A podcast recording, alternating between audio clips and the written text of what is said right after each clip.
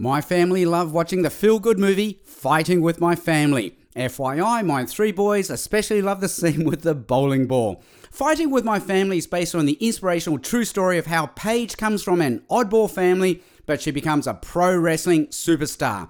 The movie ends with heartwarming pictures of the down to earth family in real life, but maybe they're too down to earth for Hollywood because Hollywood replaces them with good looking actors like Florence Pugh and Lena Headey.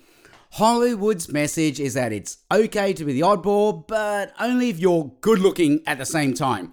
This is where Jesus gives us a better story. Jesus comes down to earth as the oddball, but he wasn't good looking and he doesn't care how you look either. So if you're looking for a new tag team partner in the wrestles of life, it might be time to join Team Jesus. In Team Jesus, you can be the oddball, not good looking champion. Hey, but the spandex tights are an optional extra. G'day, I'm Sam Chan with God in 60 Seconds. For more space to think and talk about God, go to thirdspace.org.au.